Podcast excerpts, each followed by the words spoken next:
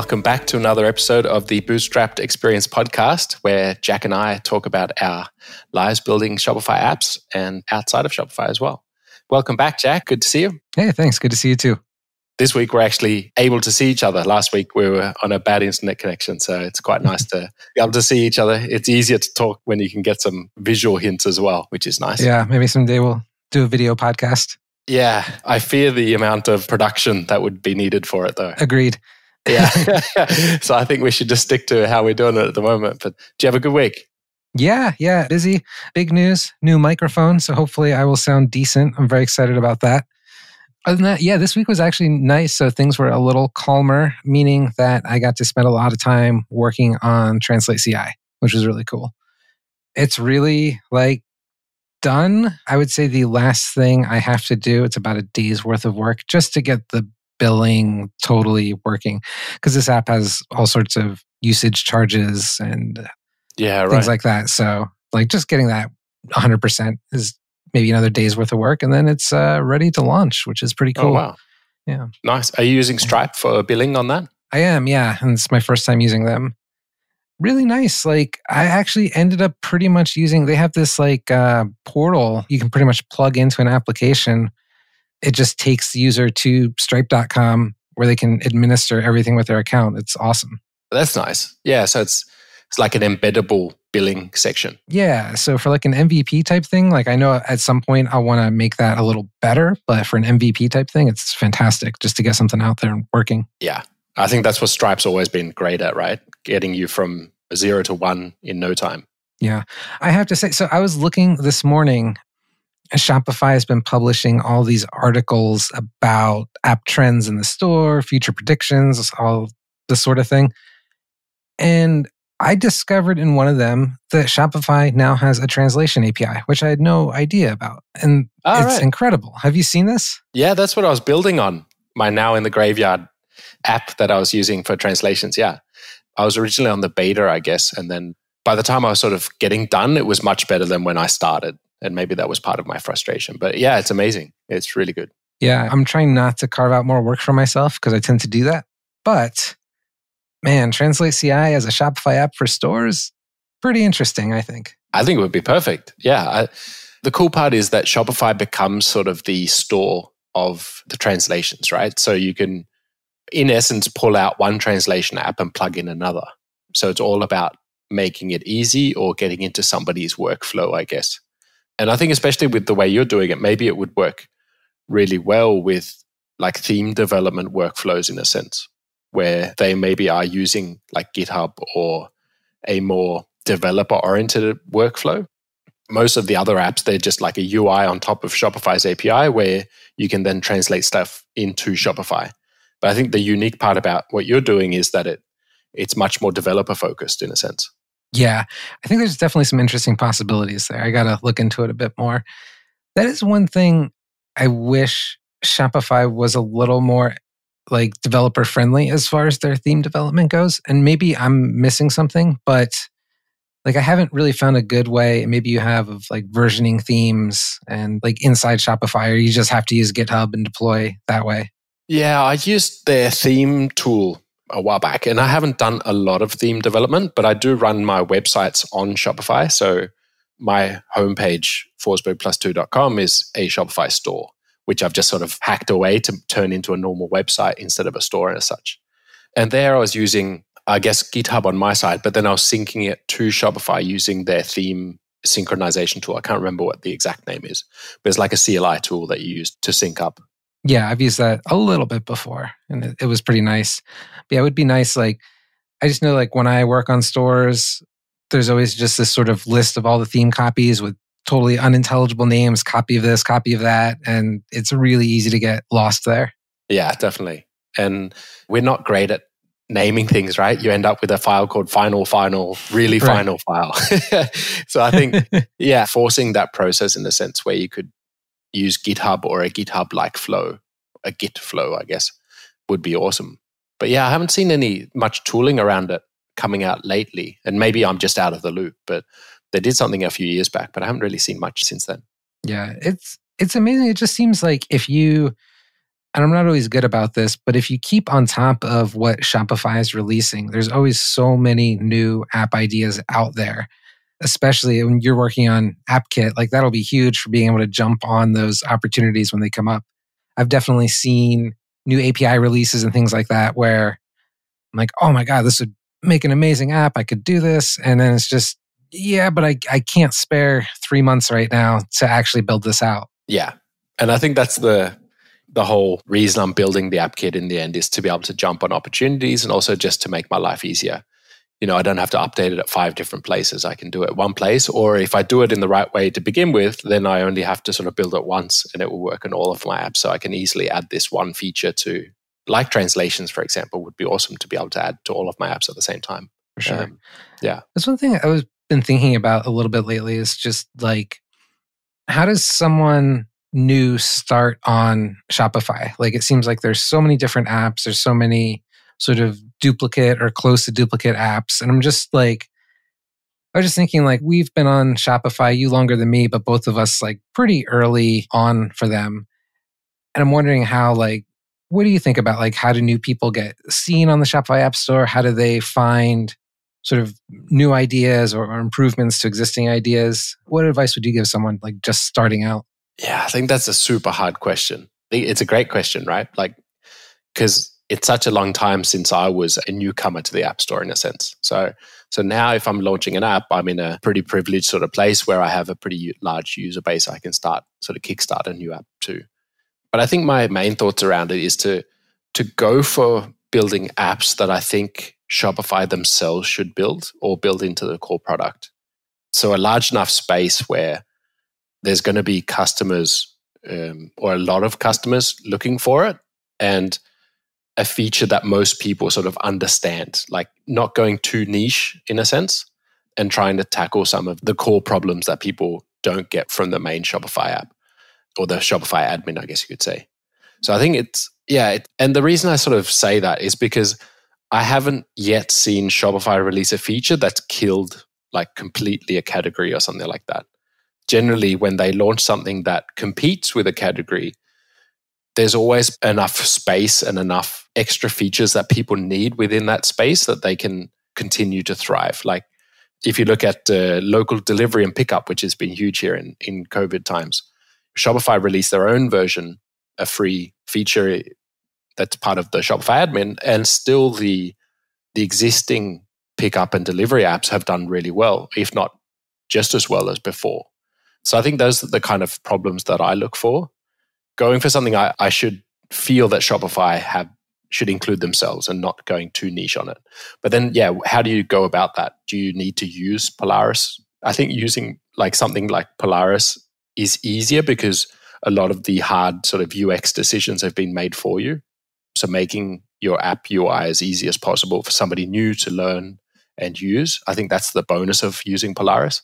It's not that you have to use it, but I think it can help you or save yourself from some of the UX problems that you're going to run into. And it's a lot easier to build on something where other people have done the research beforehand than to try and come up with a whole new way of designing this app.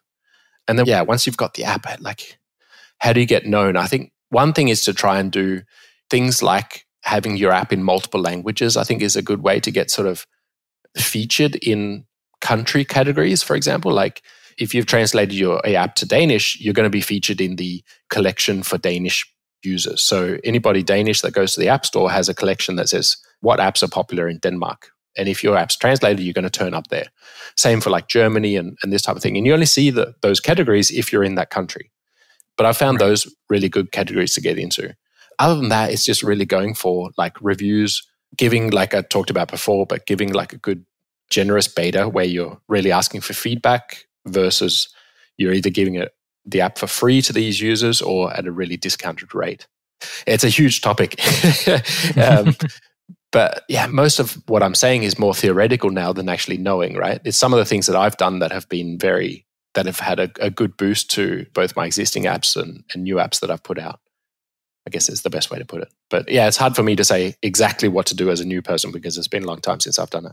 Yeah, I think kind of what I've been noticing lately that I would kind of advise anyone to do is really like get tuned into what Shopify themselves are doing because it seems like they go through phases where they have features they want and apps they want. And if you can build something almost for Shopify along with their users, like they're going to give you a big boost.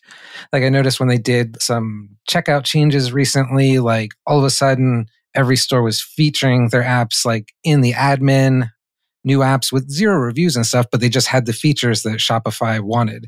So they're really pushing these.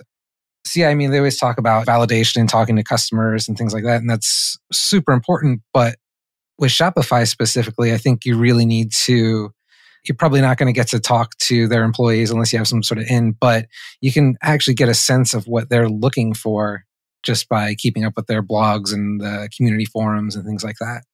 And I think that's can be super valuable for a new person. Yeah, definitely. I think that's a great point. And also looking at uh, they had the Commerce Awards here here recently, and it was the same when I entered them in 2017 and 18.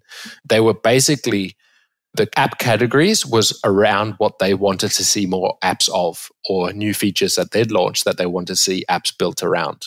And like you're saying, they talk about certain features at certain times. And I think the awards, how would you say, categories like highlight what they're really after at the moment. So I think that's another great place to look for uh, ideas or areas where you could get something. But again, you've got to be a pretty fast mover as well because as Shopify is putting focus on these things, then that's when within a few weeks they're going to be highlighting apps. Yeah, it does seem like there's a short window.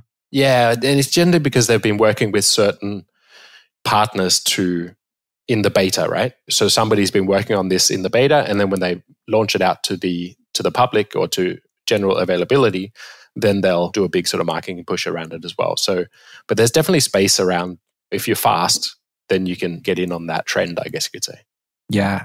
The other thing I think is kind of, you touched on, and I think is super important is to not niche down too far into Shopify. I think that was kind of one of the big mistakes I made. I didn't quite realize it when I was developing Neat A B testing, but you need a lot of traffic to run successful A B tests. It's not like a widget that sits on your storefront or anything like that. So I'm essentially cutting off a lot of sort of new Shopify users and people that are just getting started and maybe don't have a successful store yet. I mean, Shopify is a really big platform. They've got tons of users, but you don't necessarily, I would think if you're just getting started, don't cut off a significant portion of those users if you can help it. I actually just saw an app this week I loved. I can't think of what it's called, but we can put it in the show notes. Someone just launched, and it's a really nicely designed animated free shipping progress bar that just appears I think it's like sticky to the bottom of the website. Okay. And uh, there may well be other apps out there that do this, but this is just really nicely designed. It fit into pretty much any theme you could use. It was cheap. And I'm like, that's brilliant because I feel like just any store, no matter the size, could make good use of this app. And I thought it was really cool. Oh, nice. Yeah. I guess it's a couple months ago. And I think maybe it's the same app, but they got quite, I think they won. I was a judge on a Shopify hackathon in Germany. And one of the winners was a shipping bar that had really cool design. And they also work with the Ajax cart, which a lot of them don't work great with. So maybe it's the same app, but let's find out yeah, which one be. that is. Yeah, that's cool. but yeah, I think I definitely agree.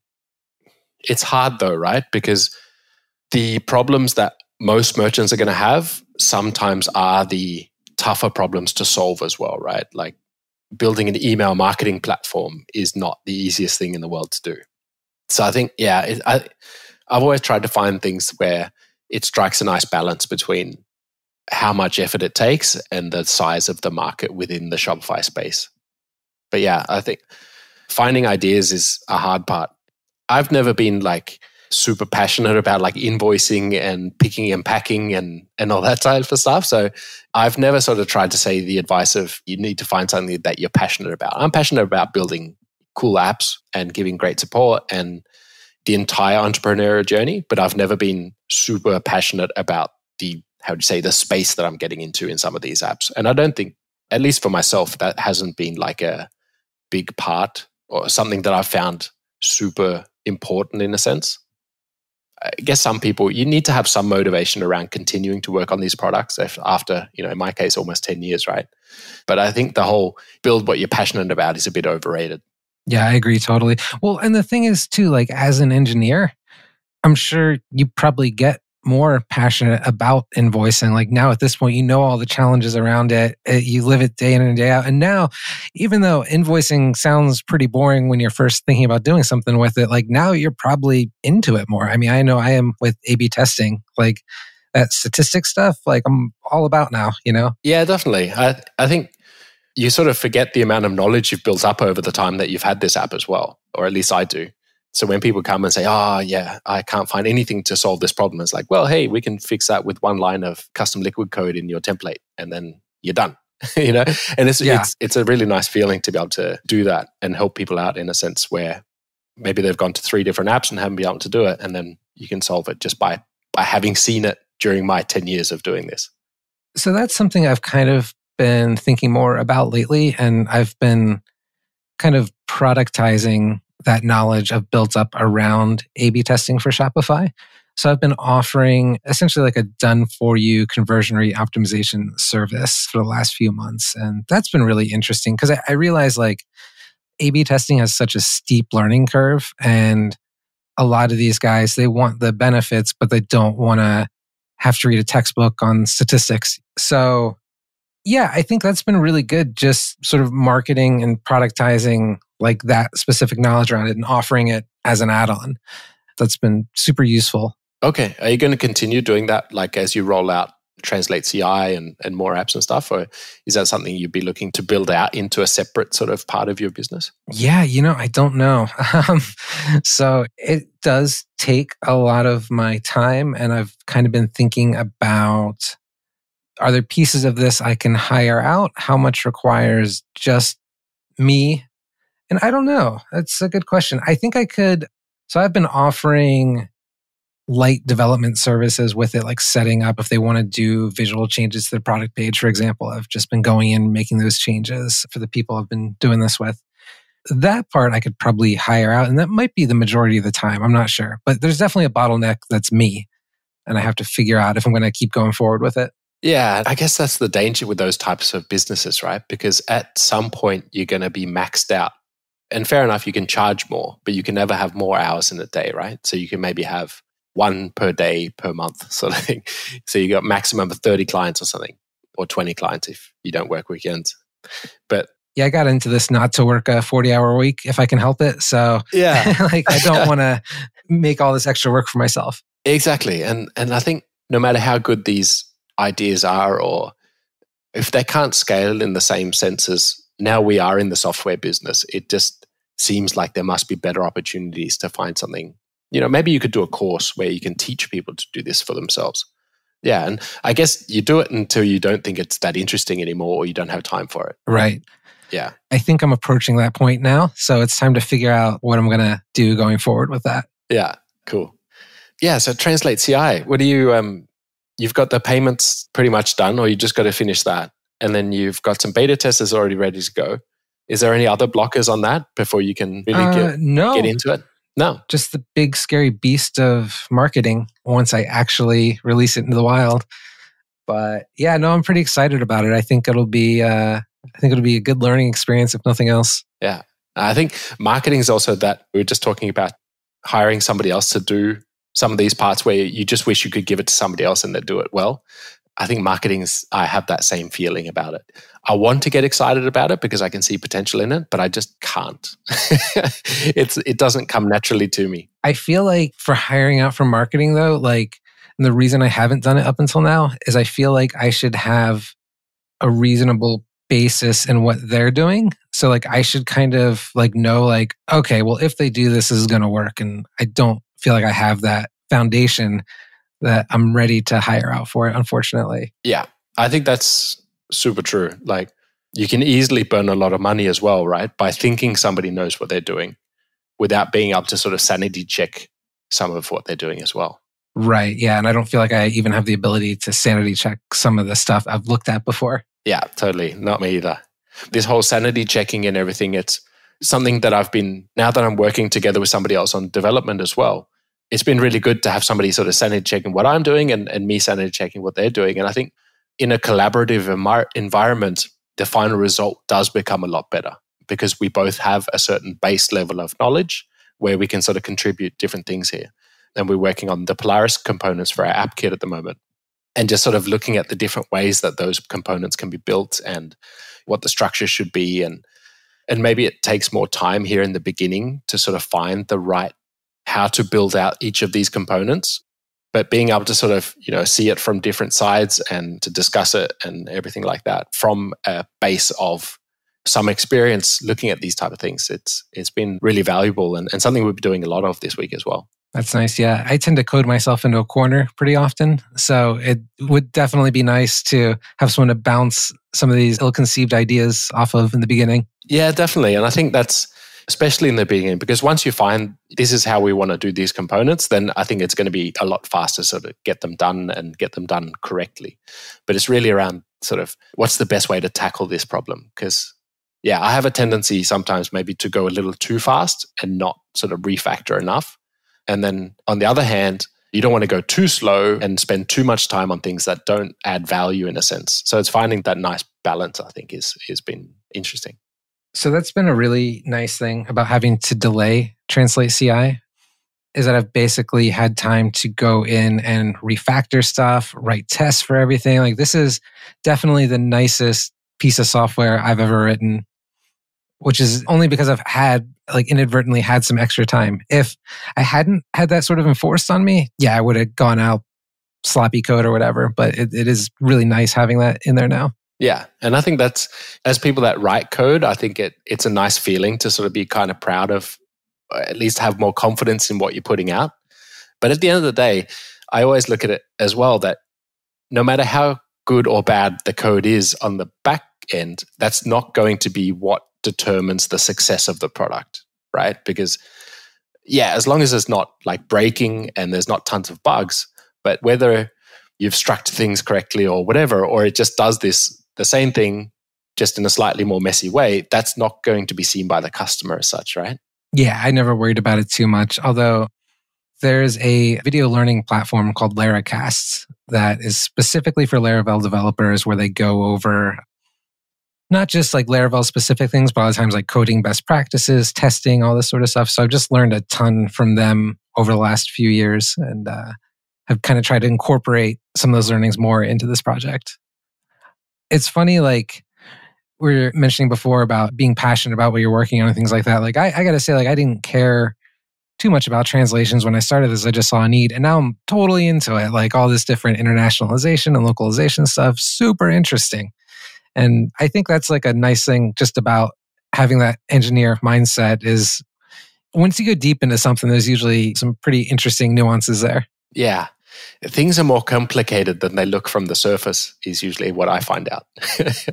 Especially with translations yeah. Yeah so like every project i start my, my wife always makes fun of me because i say oh this is easy. I'm going to have this out in three days. I can't believe how easy this is going to be. And then three months later there's always like some sticking points you don't foresee that make it really interesting.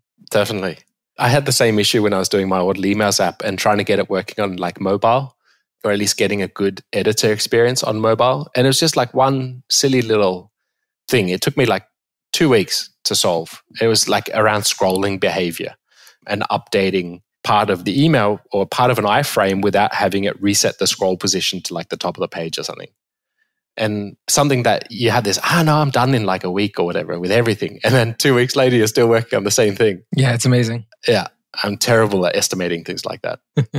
So, like that particular feature, do you ever consider, and I don't know if this was before or after your product was actually out, but do you consider just scrapping it? Because that's that's one thing I struggle with sometimes is I'll bang my head against the wall for a week on something and then realize, hey, you know what?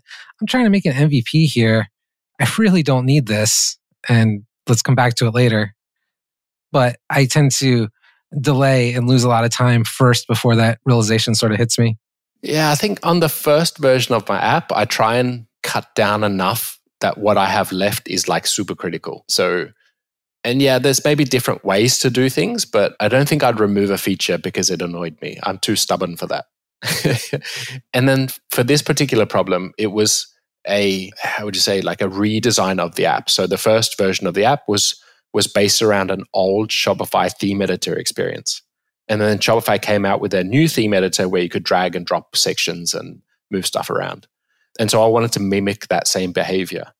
And because I was, how to say, I had the app, it was already live, it was making money.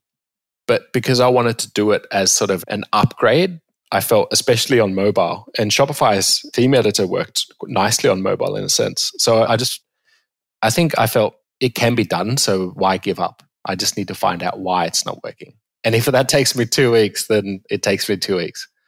Yeah, I'm I'm stupidly stubborn sometimes. I think that's a good thing though. Yeah, I've had this thing going on with Translate CI where I keep having to tell myself like the only thing this needs to do is translate stuff and let them pay me for the translations. And like if it's anything else, I need to not be working on this.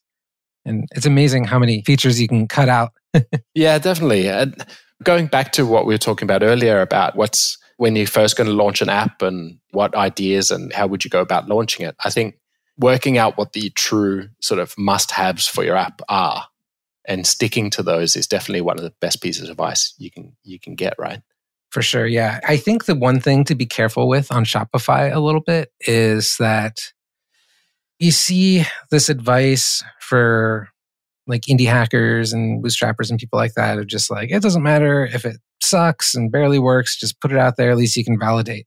That's cool if you're showing it to like a couple people and just trying to get feedback but like shopify it's a little different. Like it needs to be somewhat polished and that's well one i think it's because the review process has gotten harder so you might not even be able to launch it if it's not reasonably polished but two if you do make it past them a bad review in the beginning is going to kill you i think. I don't really know if you could recover if you got say one to three bad reviews in your first week. Like i don't know if you'd ever really get users after that. So i think it's something to be really careful about. Yeah i completely agree. I think um, yeah. I think on shopify you do need to launch a more polished product. And yeah that is largely because of the user reviews that you could be getting. I think especially in the start you need to come out with something where people are sort of excited to be using it or you give them an experience that makes them say, Hey, I want to support this little new app and give it a good review, right? And you kind of need to do something pretty bad to get negative reviews, or at least you need to have enough reviews that you get the random negative one, right? But if you get like three bad reviews in a row, something's wrong. That's not normal. And so that may be because your app is either not working like it should, or it's not polished enough, or it's not solving the issue that you you're selling it you basically put an app out there and you say, hey, it solves this particular problem. And some people might market them heavily to say it does more than what it really does, right?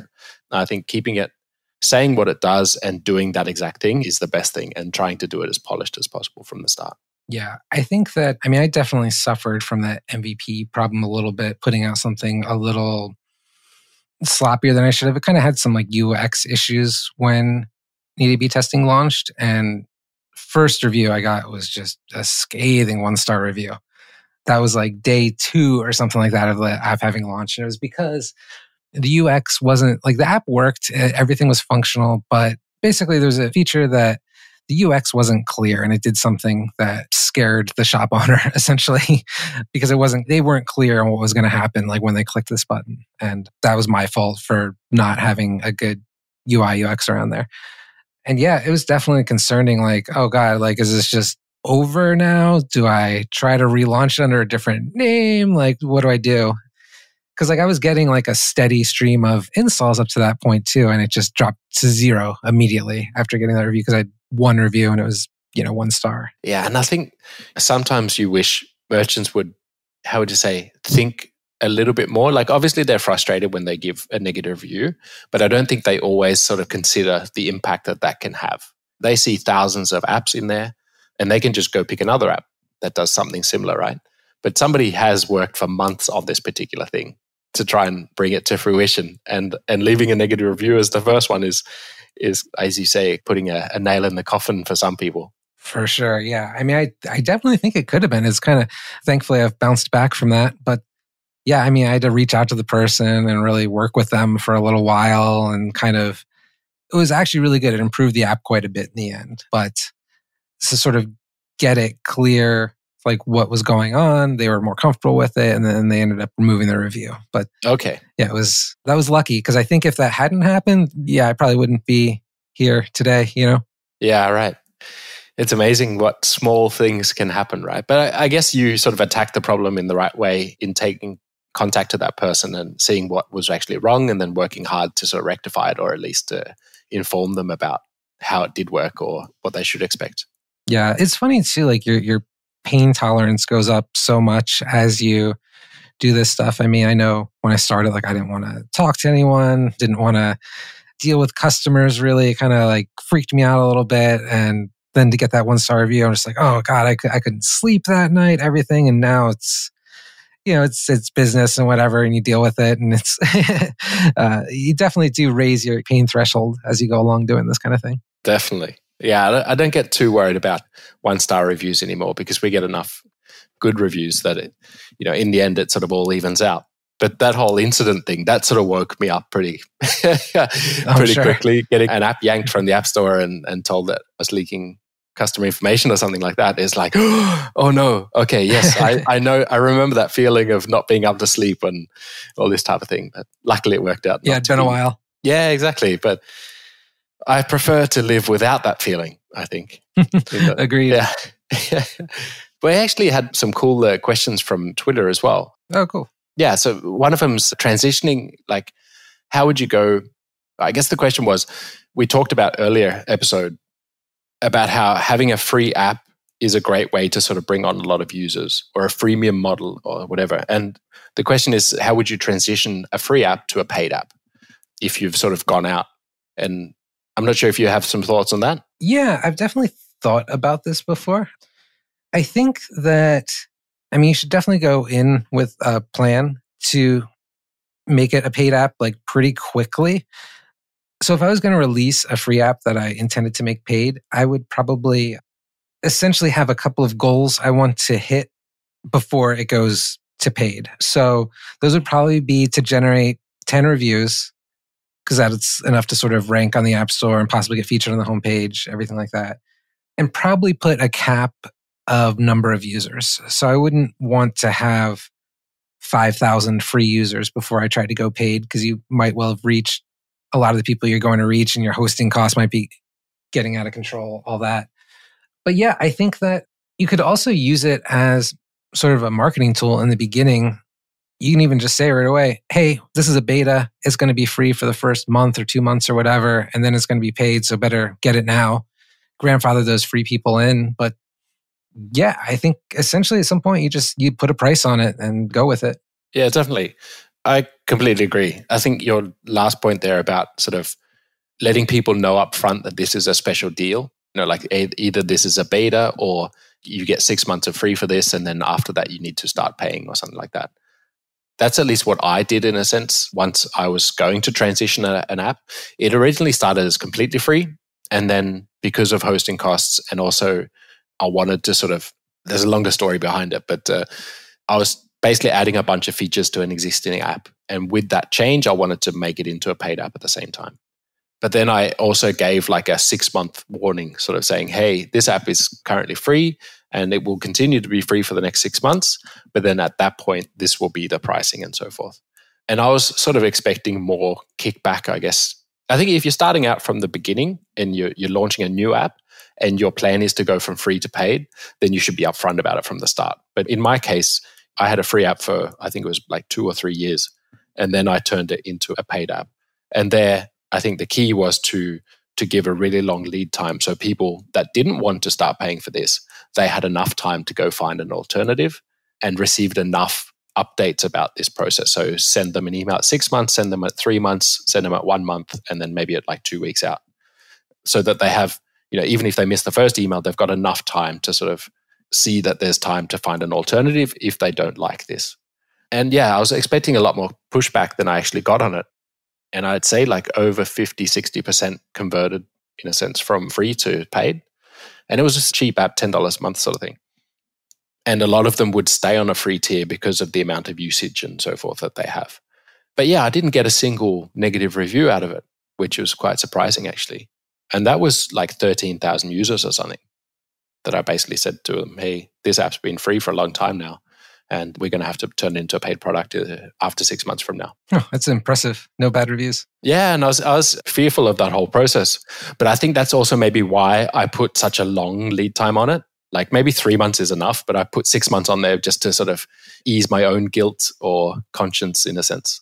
Yeah, I wonder if you could do that. Like if you're planning on if you're planning on transitioning to paid right in the beginning, I mean, you could just do something like set a three month free trial and just market that heavily. Like, hey, we are turning into a paid app.